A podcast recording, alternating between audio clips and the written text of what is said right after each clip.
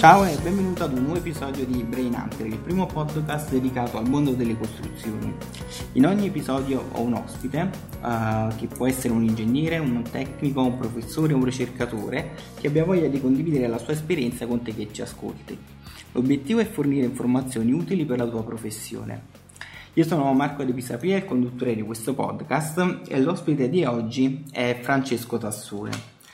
Francesco uh, è un ingegnere industriale, si laurea all'Università di Trento nel 2005. Dopo diverse esperienze lavorative, nel 2009 fonda un'azienda, Personal Factory, che produce e commercializza un macchinario destinato a rivoluzionare il mondo dell'edilizia. Il nome di questa macchina è originale, si chiama Origami. E l'idea di Francesco però non nasce dall'oggi al domani, infatti suo padre produceva materiale per l'edilizia e con l'aiuto del fratello decidono di mettere su un'azienda con il sogno proprio di cambiare il uh, modo di uh, produrre prodotti per l'edilizia e a quanto pare ci stanno riuscendo. Francesco oggi ha accettato di partecipare a questo episodio di Brain Hunter e lo saluto e quindi do un grande benvenuto a Francesco. Ciao Francesco. Buonasera a tutti quanti. Ok, ciao e grazie di aver accettato l'invito. Uh, io ti ho introdotto brevemente così per sommi capi, se tu vuoi aggiungere qualche altra informazione alla tua presentazione, sentiti pure libero di, di farlo, se vuoi aggiungere qualche dettaglio. No, no, diciamo la presentazione è perfetta, ha raccontato okay. un po' la storia. Ok, allora inizierei subito con la prima domanda, diciamo, tu hai fondato un'azienda eh, che si chiama Personal Factory. Cosa fa di preciso questa azienda? Mm, lo dice un po' anche il nome, nel senso cerca di portare la produzione di tutto quello che sono prodotti chimici per l'edilizia il più vicino possibile all'utilizzatore finale del bene. Um, in sintesi di cosa stiamo parlando? Se noi prendiamo un qualsiasi prodotto che si acquista in un sacco sì. in un punto vendita, che può essere un rasante, una colla, un fugante, un impermeabilizzante e via dicendo. Questo prodotto è fatto in larga parte da materie prime relativamente povere, che sono un aggregato della sì. sabbia silice, del carbonato di calcio e via dicendo, e un, un, legante che sono cemento, calce, gesso, calce idraulica e via dicendo. Sì. Queste materie prime esistono uh, in qualsiasi parte del mondo in un raggio d'azione relativamente eh, ridotto. Uh-huh. Quello che manca localmente è oh, un 2, 3, 4% di consumabile chimico che fanno sì che questa sabbia e questo cemento siano una colla piuttosto che un impermeabilizzante.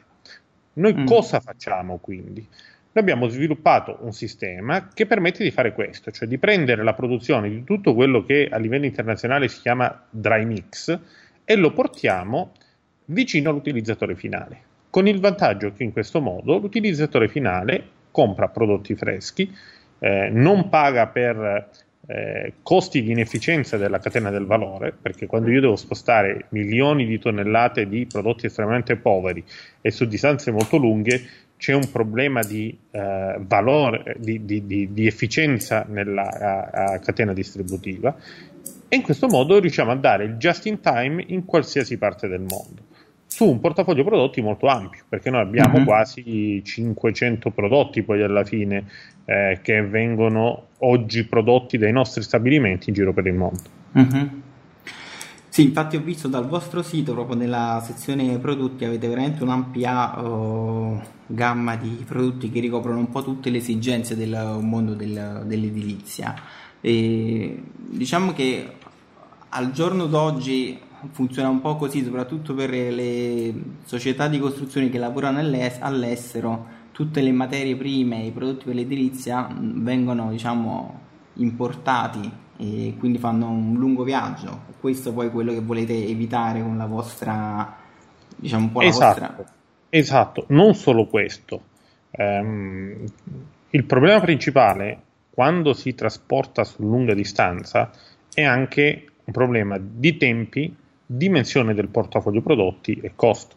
Cioè, il fatto che io fa- ho un cantiere in Chad, lo cito perché abbiamo un impianto installato in Chad, ma ce l'abbiamo in tutta l'area uh-huh. nordafricana, ce l'abbiamo in Medio Oriente, ne abbiamo una trentina in Italia, quindi abbiamo comunque, cominciamo ad avere un background di esperienze molto, molto importanti. Quando eh, noi facciamo partire un cantiere dall'altra parte del mondo, eh, abbiamo un primo problema che è di natura qualitativa se io voglio avere standard adeguati, localmente non ho una supply chain che mi permette di avere il prodotto adeguato. Quindi cosa faccio? La, la strada più semplice lo importo.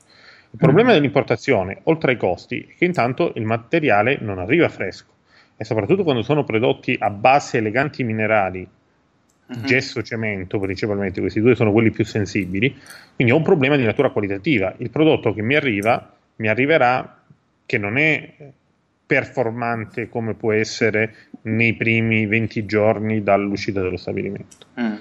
Eh, ho un secondo problema, sì. che è la logistica. Perché? Perché non sempre, se siamo vicino a un porto, la vita è abbastanza semplice. Mm. Se cominciamo ad essere lontani da un porto container importante, eh, comincia ad essere un problema organizzare la logistica.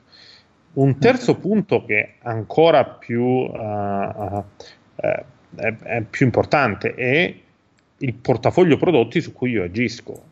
Quando devo organizzare un magazzino con eh, tempi di approvvigionamento molto lunghi, tendo a lavorare con un portafoglio prodotti molto ridotto per semplificarmi la vita.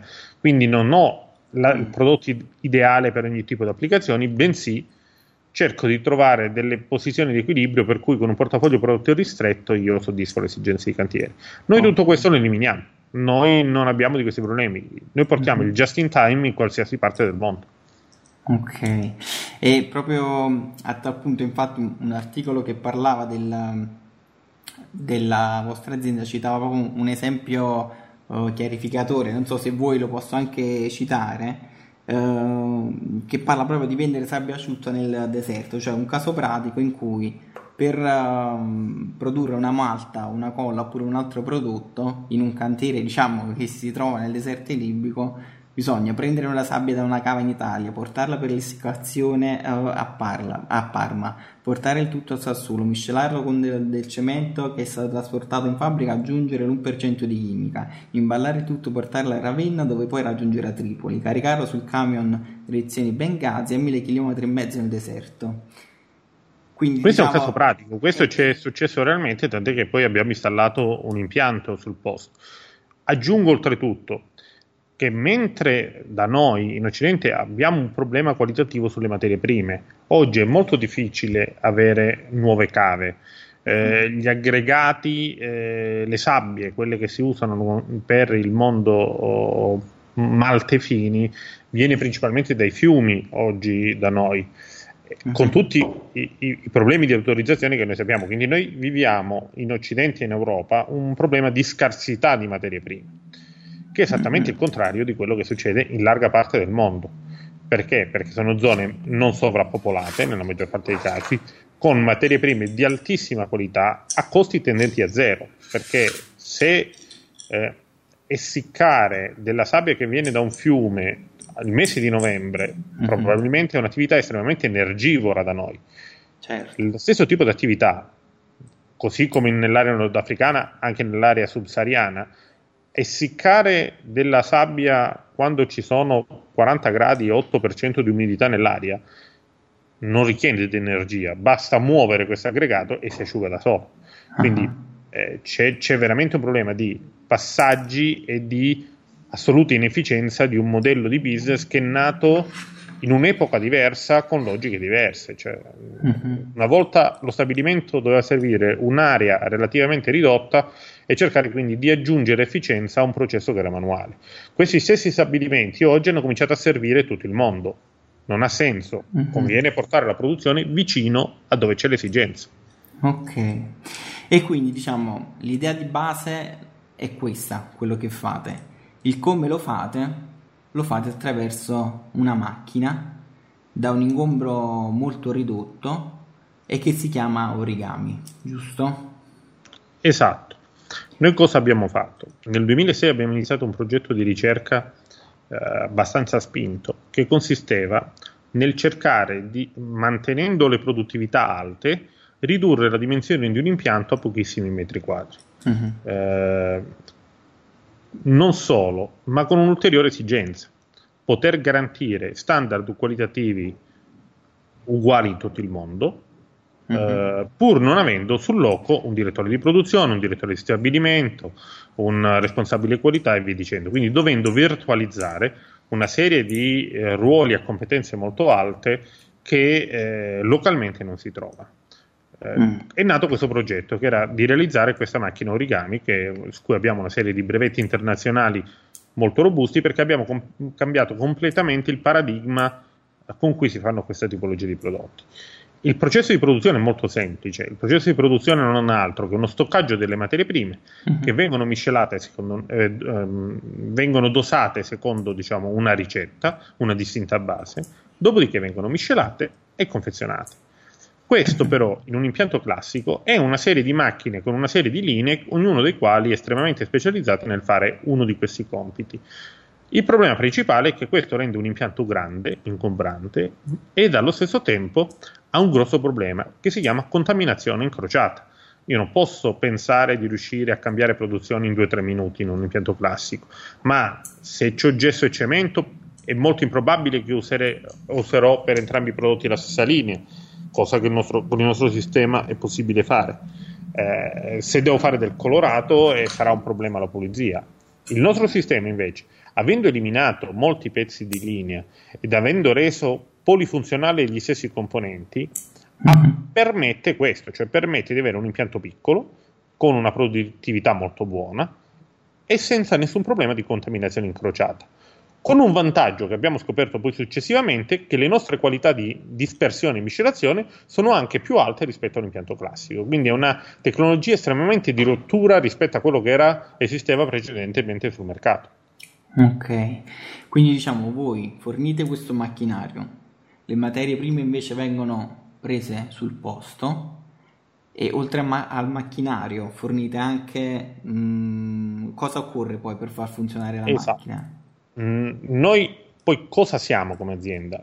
Noi non siamo nati come produttori di macchine, noi siamo nati come produttori di compound chimico, cioè ah. noi produciamo quel 2-3% che normalmente fa sì che quella sabbia e quel cemento siano una colla piuttosto che un rasante, piuttosto che un fugante, piuttosto che un impermeabilizzante e via dicendo.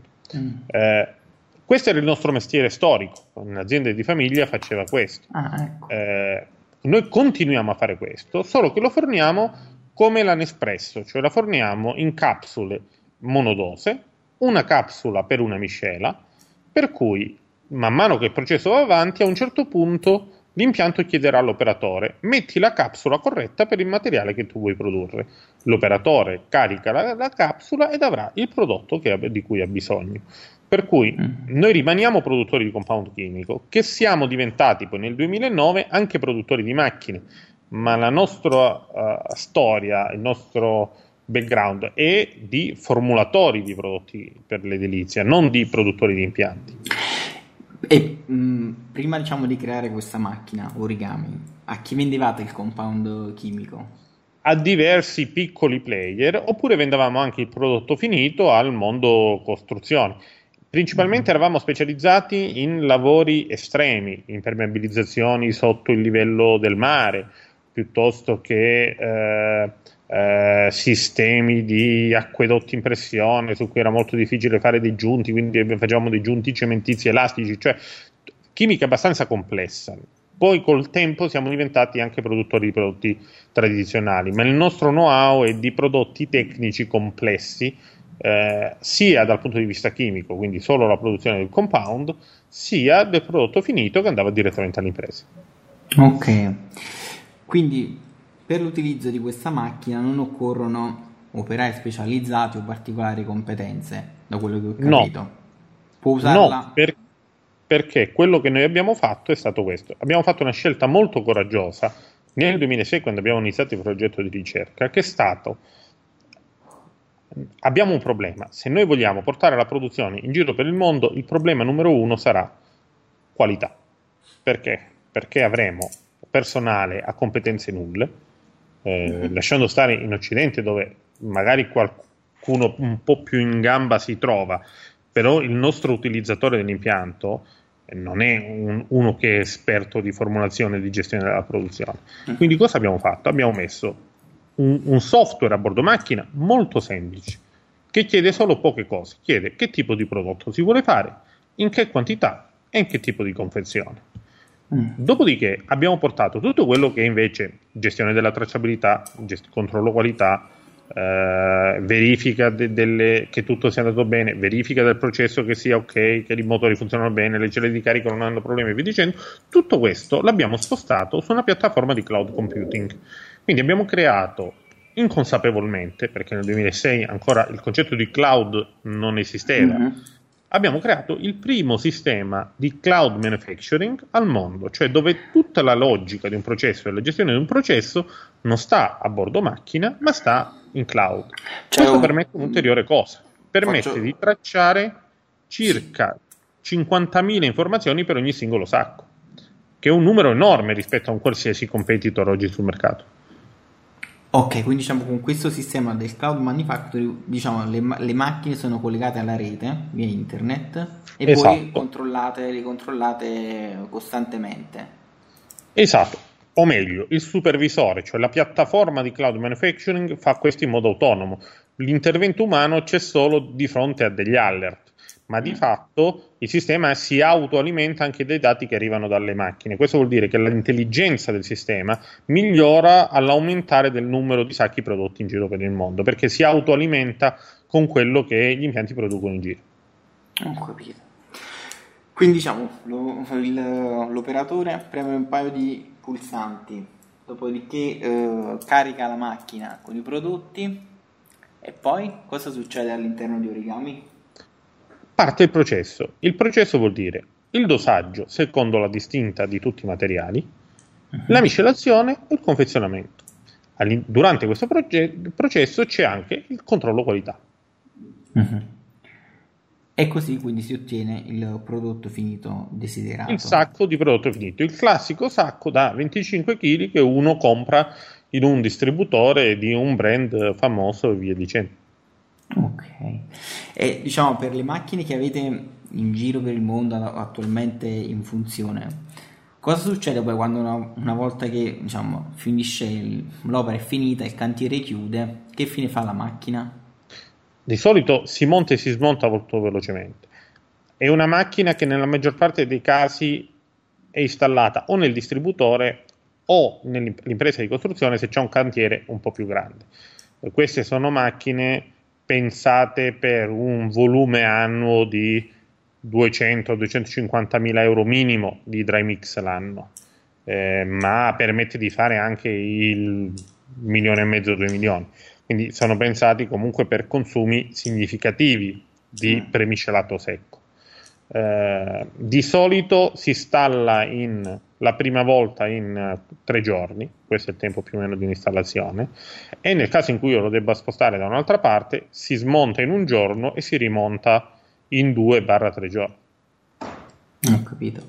E i vostri clienti, diciamo, sono um, società di costruzioni o magari anche qualcuno che vuole avviare un'attività per la produzione e vendita in, uh, Ab- diciamo... Abbiamo N clienti diversi, cioè abbiamo diver- i clienti sono intanto diversi in funzione del mercato.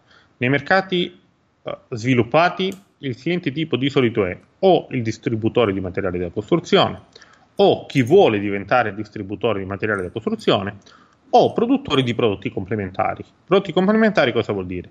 Eh, pitture, per esempio, abbiamo clienti che sono grossi colorifici, piccoli, medi, medio, medio grandi colorifici, oppure produttori di pannelli in EPS che si vogliono fare la colla per il cappotto e la sante per il cappotto. Diciamo, questo diciamo, è la panoramica eh, degli impianti nei mercati sviluppati, a cui ogni tanto si aggiungono i costruttori, ma i costruttori è perché sanno già di avere una domanda che è significativa per l'impianto.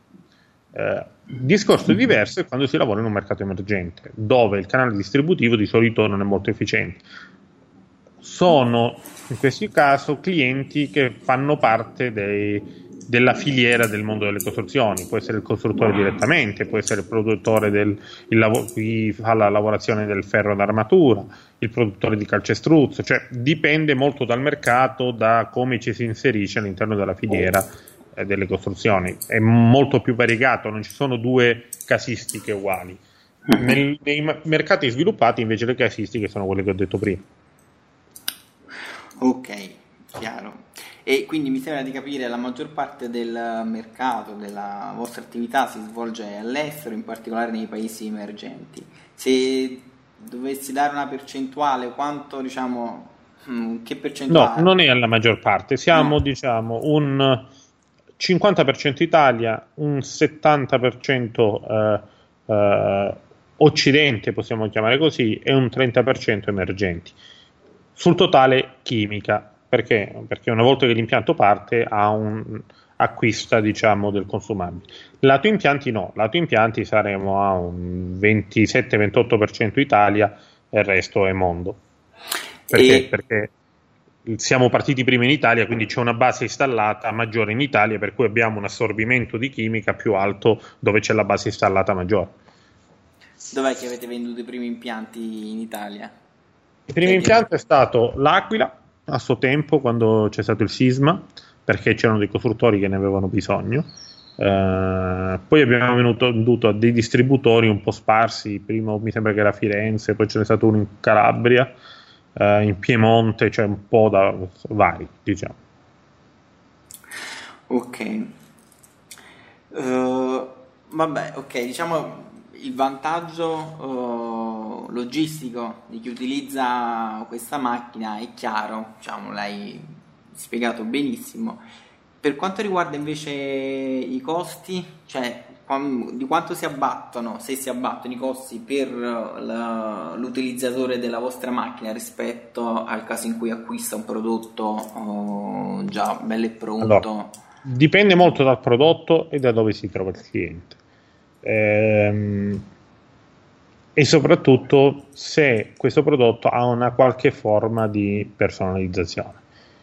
Per avere un'idea, il classico premiscelato da intonaco o il premiscelato da massetto è il settore su cui siamo meno competitivi. In questi casi il risparmio sarà intorno a un 20-25%. Mm-hmm. Eh, ma sale molto velocemente all'aumentare del contenuto tecnico del prodotto. Per cui si va me- nella media da un 35% in meno, 30-35%, ma in alcuni casi riusciamo ad avere riduzioni di costo anche del 75-80%. Quando c'è di solito anche colore dentro, il mondo colore, abbiamo risparmi intorno all'80%. Ok, quindi in questi casi diventa davvero conveniente. Sì, in questi casi anche volumi molto piccoli. Abbiamo clienti che sono specializzati solo nel mondo eh, spatolati monolitici in cemento, che, che, vanno molto di moda adesso. Mm-hmm. che sono a bassissimo spessore. Per avere un'idea, la nuvola di Fuscas, tutte le superfici orizzontali sono stati fatti con dei nostri autolivellanti colorati eh, fatti da un nostro cliente. Il mm-hmm. Vanche Pavilion alla a, all'Expo di Milano era fatto con i nostri spatolati colorati, cementizi che vanno di moda. Ultimamente si fanno molto pavimenti, si rinnovano i bagni, si fanno piani cottura, arredo, si fa un po' di mhm. tutto. Quello è un settore dove anche ad assorbimenti in volume molto basso, lavorando in valori alti e soprattutto con margini che sono ancora più alti, in quel caso l'investimento ha senso anche per eh, numeri che potrebbero essere non interessanti nel caso in cui parlo di adesivi per piastrelle che sono una commodities da, da, da, da guerra. Mm-hmm. Ok. E mi accennavi diciamo nel pre-intervista che per uh, gli utilizzatori di questa macchina in Italia ci sono, um, sono previste delle agevolazioni fiscali. Quindi allora, noi abbiamo avuto in parte fortuna e in parte perché abbiamo anticipato un trend che era nell'aria. Eh, a dicembre del, dell'anno scorso, eh, con la legge finanziaria, è stato varato il piano Industria 4.0 a livello nazionale, sì. che essendo noi Industria 4.0 da prima che il termine venisse coniato, ci rientriamo a pieno. Quindi oggi tra, uh, soprattutto se si è a sud, ma anche in genere al nord, tra i servizi più eh, le agevolazioni fiscali e l'impianto che diamo, alla fine riusciamo a rabattere il costo dell'investimento di quasi il 90%, che è un, un impatto enorme se uno ci pensa, perché di fatto in questo momento eh, il costo dell'investimento non c'è.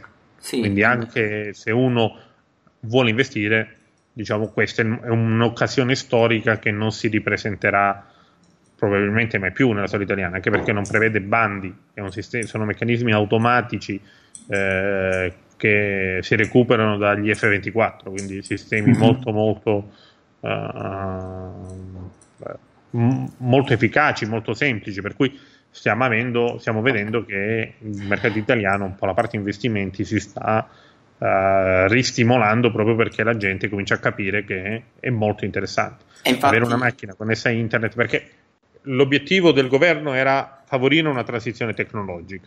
Noi all'interno di questa transizione tecnologica rappresentiamo la tecnologia più avanzata, quindi quella che in assoluto riceve le agevolazioni più elevate. Ok, infatti questo volevo chiederti, cioè, proprio in virtù di queste agevolazioni fiscali state poi avendo un riscontro in Italia, c'è stato un... Sì, stiamo un... avendo riscontro perché, perché c'è sicuramente la domanda italiana che era rispetto a quella estero piatta, perché eh, gli investimenti erano molto più pronunciati all'estero, da inizio anno vediamo che c'è una significativa ripresa dell'Italia. Mm-hmm. Perché? Perché anche senza a vedere o cioè, si riduce il rischio dell'investimento moltissimo, cioè, azzer, azzerando il rischio dell'investimento si vede il vantaggio economico è dal primo minuto che la macchina comincia a lavorare. Mm-hmm. Ok, Francesco, ci avviamo verso la fine del, dell'episodio, quindi le, le, ultime domande che vorrei farti sono una, una curiosità. Come è nata l'idea di chiamare questa macchina origami? Perché l'idea era molto simile a un origami, nel senso io da un foglio bianco posso, posso fare decine di forme diverse semplicemente, semplicemente grazie al know-how. Eh, l'idea era simile, con uh, due o tre materie prime locali a basso valore attraverso la capa- la, il know-how e, e la, la, la, capacità anche molto italiana di fare formulazioni di un certo livello, si, avere, si, può avere un portafoglio di prodotti molto ampio. Questa era l'idea con cui avevamo deciso di chiamare l'impianto origami. Ok. E, um, il pubblico di, del podcast diciamo, è per lo più fatto da tecnici del settore edile e non so, avresti qualche risorsa da consigliare ad un tecnico che vorrebbe approfondire gli aspetti della tematica di cui abbiamo parlato? Non so, un libro, un ebook oppure un, un contenuto internet, una... ho visto che poi tra l'altro c'è molto sul, sul vostro sito web. Allora, sul nostro sito web, se uno vuole approfondire, abbiamo fatto una serie di fascicoli anche molto interessanti che riguardano soprattutto la parte poi cosa si può fare nel futuro nel, in termini di impatto ambientale. Eh, noi dobbiamo considerare che avere un sistema di produzione locale permette una cosa anche molto originale a tendere, che è utilizzare come prima fonte di materia prima il demolito della costruzione. Su questo mm. noi già anni fa abbiamo fatto un progetto con Enea e l'Università della Calabria con cui abbiamo dimostrato che questo è fattibile, tant'è che abbiamo anche costruito un manufatto, un'imbarcazione in cemento eh, fatta a base di materiale da riciclo. Chiun, qualunque tecnico oggi vuole intuire cosa succederà nei prossimi vent'anni, probabilmente il tema del riciclo sarà, diventerà un forte driver per un motivo molto semplice si stima che nel 2040 l'Europa dovrà smaltire 700 milioni di tonnellate l'anno di demolito. Oggi la percentuale di recupero in giro per l'Europa raggiunge picchi del 10%, il che vuol dire, nonostante tutte le direttive europee, siamo lontanissimi. Per cui questa è una tematica da approfondire. L'idea che si costruisce usando materie prime vergini che provengono dalle cave è un tema che in un mondo in un'Europa sovrappopolata e dove soprattutto ci siamo consumati tutte le materie prime buone che avevamo, non possiamo pensare di importare sabbia. Dobb- dovremmo cominciare a pensare a un, delle formulazioni diverse. Noi l'abbiamo già fatto, per cui c'è un piccolo libretto che consiglio di scaricarsi dal nostro sito. Ok, io comunque aggiungo poi alla fine mh, nella pagina dell'episodio il link al, al, sito web e magari anche il link a questo contenuto che hai, uh, che hai appena citato. Uh, Francesco, io ti ringrazio, siamo arrivati alla fine dell'episodio, penso che mh, ciò di cui hai parlato almeno penso sia interessante soprattutto per chi si occupa di chi opera in questo settore. E mm, per te che ci ascolti ti ricordo che se hai domande da fare uh, a Francesco puoi lasciare un uh, commento uh, sotto nella pagina dell'intervista. E non so Francesco se tu puoi dare la disponibilità e noi cercheremo di rispondere cerchiamo cioè noi... di rispondere. Io ti, ti avviso se qualcuno lascia qualche commento con qualche domanda Uh, ti ricordo poi l'episodio è, è, disponibile anche su iTunes, se ti è piaciuto puoi uh, consigliarlo ai tuoi amici e colleghi cliccando sui tasti di condivisione social, uh, sul tuo social preferito, su LinkedIn, quindi su, sulla piattaforma che preferisci. Francesco, io ti ringrazio di nuovo per aver accettato di partecipare a Brain Hunter e per la tua disponibilità. E... Altrettanto ringrazio, è sempre un piacere discutere di queste tematiche. E grazie anche a te che ci hai ascoltato e noi ci risentiamo alla prossima puntata. Ciao a tutti.